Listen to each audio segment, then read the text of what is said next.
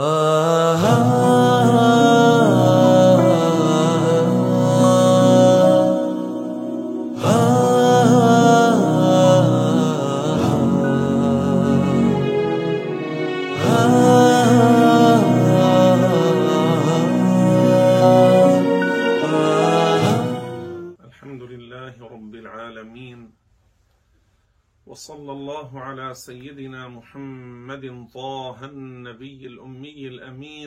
العالي القدر العظيم الجاه وعلى آله وصحبه ومن والاه.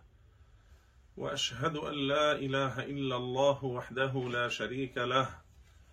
وأشهد أن محمدا عبده ورسوله وصفيه وحبيبه وخليله صلى الله عليه وعلى آدم وعلى موسى وإبراهيم وعلى عيسى ونوح وعلى من بينهم من النبيين والمرسلين ورضي الله عن كل الأولياء والصالحين. أما بعد فإن الله عز وجل أكرمنا بأن صحبنا شيخنا واستفدنا وانتفعنا به ومنه وتعلمنا وأخذنا عنه وكان من جملة ما قاله من الدرر والنصائح والإرشادات والفوائد قال رضي الله عنه وأرضاه من أدخل إنسانا في الإسلام دخل الجنة وهذا الكلام له دليل وهو في حديث رواه الحاكم في المستدرك على الصحيحين قال رسول الله صلى الله عليه وسلم من أسلم على يديه رجل دخل الجنة. وما معنى هذا الحديث؟ سألت مولانا الشيخ رضي الله عنه. قلت له هل يشترط أن يكون الذي يسلم على يدي من الكفار الأصليين؟ أو لو كان مرتدا فتشهد بسببي ورجع للإسلام فهنا أحصل أيضا على البشرى الواردة في الحديث قال لا يشترط أن يكون كافرا اصليا بل لو كان من المرتدين فتشهد بسببك لك ذلك. وهذا الحديث من أسلم على يديه رجل دخل الجنة كل واحد منكم وكل واحدة منكن يا إخواني ويا أخواتي تقدرون تستطيعون أن تخرجوا للناس وأن تعلموا الناس وأن تحذروا الناس من الكفر والشرك والضلال. كلكم يقدر أن يقعد في المجالس بين الناس في المعاهد في المدارس في الجامعات في السيارات في أماكن الانتظار كعيادة الطبيب أو في القطار والمطار والطائرة. أو في أماكن العمل أو حتى في البيوت والزيارات وعند صلة الأرحام والدخول إلى الجيران والدكاكين كل منكم يستطيع أن يحذر الناس من الكفر وأن يبين لهم أن من أراد الدخول في الإسلام أن من كان كافرا اصليا يعني كان على غير الإسلام نشأ ولد بين أبوين كافرين ونشأ على الكفر وبلغ على الكفر هذا يقال له كافر أصلي. مثلا واحد ولد من أبوين كافرين مثلا كاليهود مثلا. وهذا الطفل بقي بينهما ونشأ على اليهودية إلى أن بلغ. هذا يقال له كافر أصلي. والمرتد هو الذي كان مسلما ثم كفر والعياذ بالله. غاضبا أو لاعبا أو مازحا إذا تكلم أو فعل أو اعتقد ما هو كفر خرج من الإسلام صار من المرتدين. ما عاد مسلما. بعض الجهال ماذا يقول؟ يقول المسلم مسلم مهما قال على زعمهم. ويقولون المسلم مسلم مهما عمل يعني على زعمهم لو قال كفرا لو عمل كفرا ما دام على زعمهم كان مسلما يبقى مسلما ولا يسجل عليه ولا يكفر بزعمهم ولا يخرج من الإسلام. وقولهم هذا كفر لأنه تكذيب للقرآن. اسمعوا لقول الله تعالى ومن يرتدد منكم عن دينه فيمت وهو كافر فأولئك حبطت أعمالهم في الدنيا والآخرة. ليس في الدنيا فقط بل في الدنيا وفي الآخرة. انهدم عمله لأنه صار من الكافرين. الله ماذا يقول عن أعمال الكفار؟ أعمالهم كرماد اشتدت به الريح في يوم عاصف.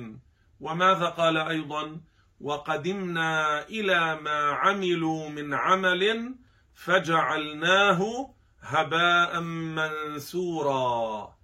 اذا هذا الذي كان مسلما ثم كان يلعب كان يمزح كان غاضبا فاعترض على الله أو شتم الملائكة أو شتم الإسلام شتم موسى أو عيسى شتم والعياذ بالله إبراهيم أو آدم أو يوسف أو قال عن يوسف زنى أو قال عن إبراهيم مشرك أو قال عن عيسى شرب الخمر. هذا صار مكذبا لرب العالمين. صار مكذبا للقرآن. صار من المرتدين.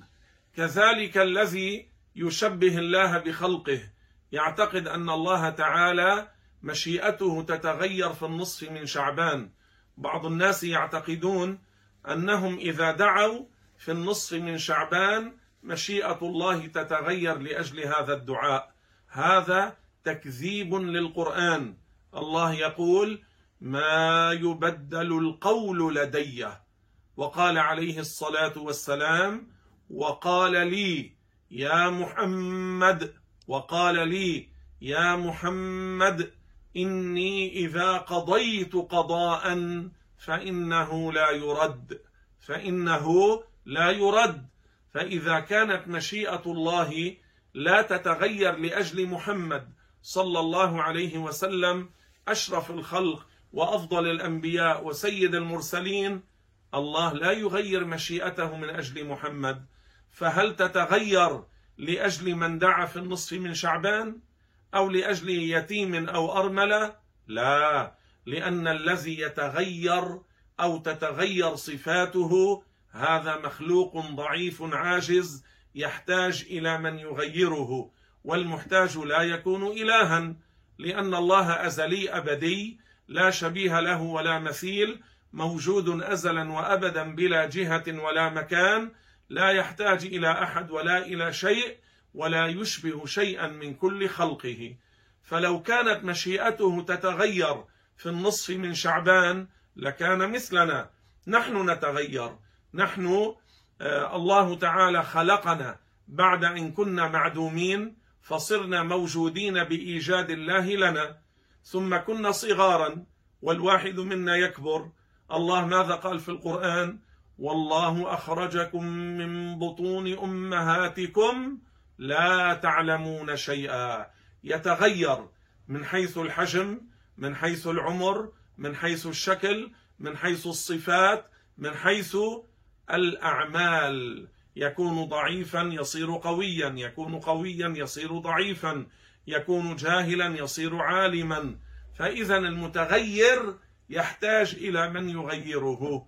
اذا لو كانت مشيئة الله تتغير لكان عاجزا ضعيفا لكان محتاجا إلى من يغيره.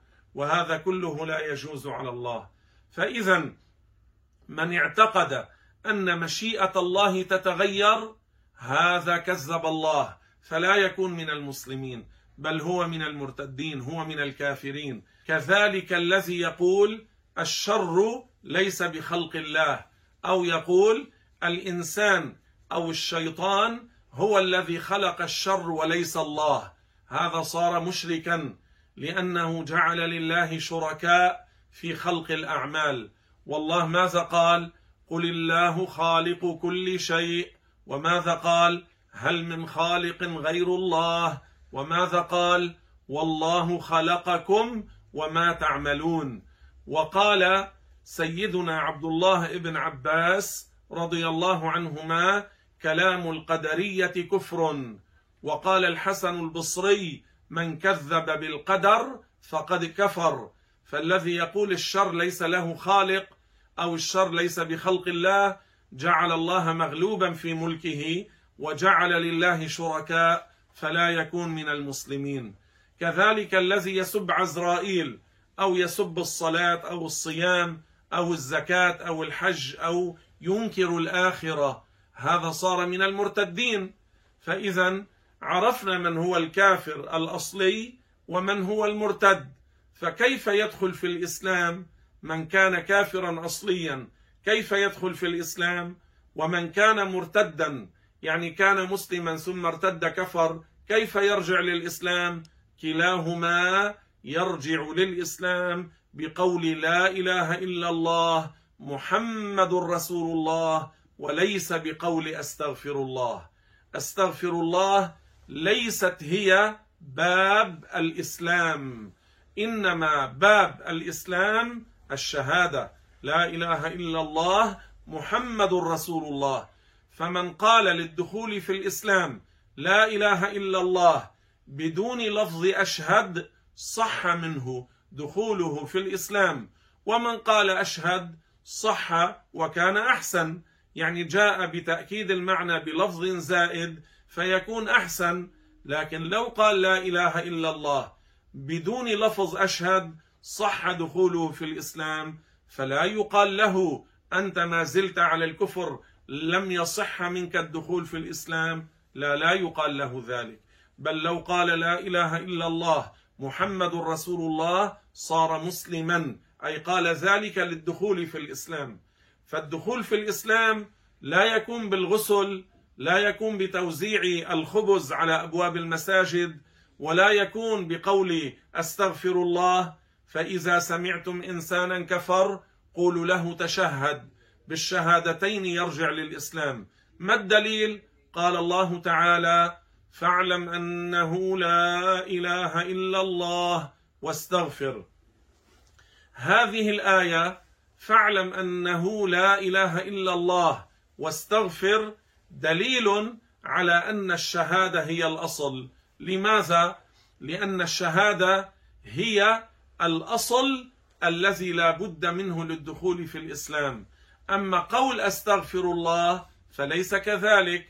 أستغفر الله فرع. الشهادة أصل والأصل مقدم على الفرع. والأصل مقدم على الفرع.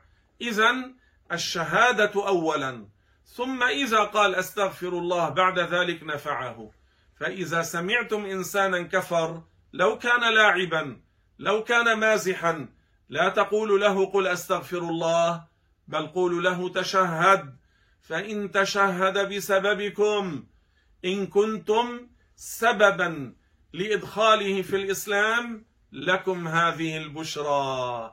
من أسلم على يديه رجل دخل الجنة الرجل أو المرأة يعني إذا كنت سببا في إسلام امرأة دخلت في الإسلام بسببك لك هذه البشرى. من أسلم على يديه رجل دخل الجنة. والدليل على ذلك أي أن الشهادة لا بد منها وبالشهادتين يدخل في الإسلام وليس بقول أستغفر الله.